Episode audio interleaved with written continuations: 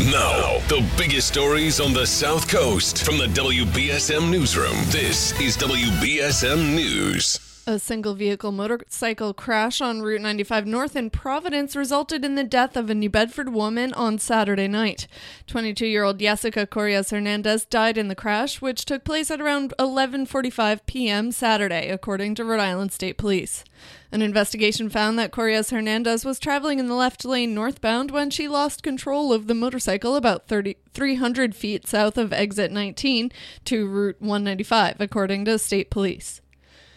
State troopers and Providence fire crews responded to find that Correas Hernandez had struck the Jersey barrier in the center median and was thrown from the motorcycle, suffering serious injuries.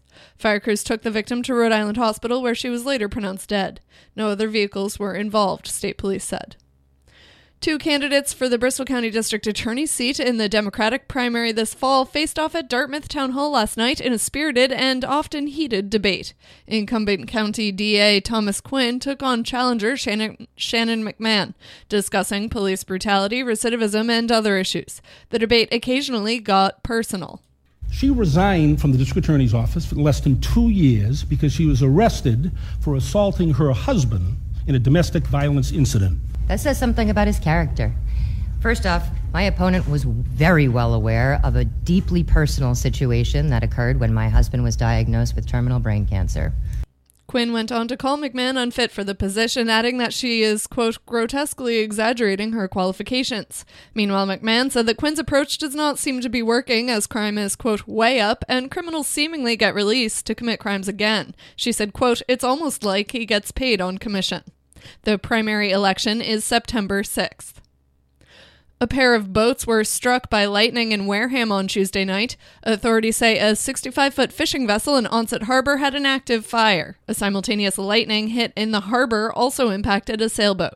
No injuries were reported. The National Weather Service also said last night's severe weather caused significant street flooding in Fall River and New Bedford. The Boston Globe reports Barack and Michelle Obama, famous residents of Martha's Vineyard, made an unannounced public appearance on the island over the weekend. They spoke briefly at the Martha's Vineyard African American Film Festival in Oak Bluffs on Friday.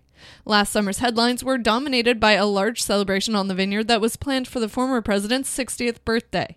The party did happen, but the guest list was reduced. Vladimir Zhukovskyy was acquitted on all charges in a deadly New Hampshire motorcycle crash, but he remains in custody. Zhukovskyy was not released after being acquitted because of a detainer by the Department of Homeland Security for immigration issues. The West Springfield man has been in custody since soon after the deadly New Hampshire crash that killed seven motorcyclists in 2019.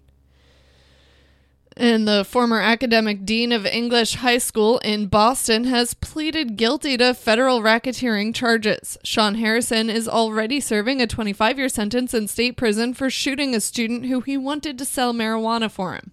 Harrison now faces a possible sentence of more than 18 years in federal prison for conspiring to groom at risk children to participate in illegal activities for his own benefit. Prosecutors say Harrison is a member of the Latin Kings gang and the group has continued to support him in prison. In just a moment, we'll be checking in with ABC6 meteorologist Chelsea Priest for an extended look at your local forecast. But first, in sports, the Red Sox dropped the opener of their two game set against the Atlanta Braves at Fenway Park, and Boston pitcher Chris Sale is missing the rest of the season after fracturing his wrist in a bike accident.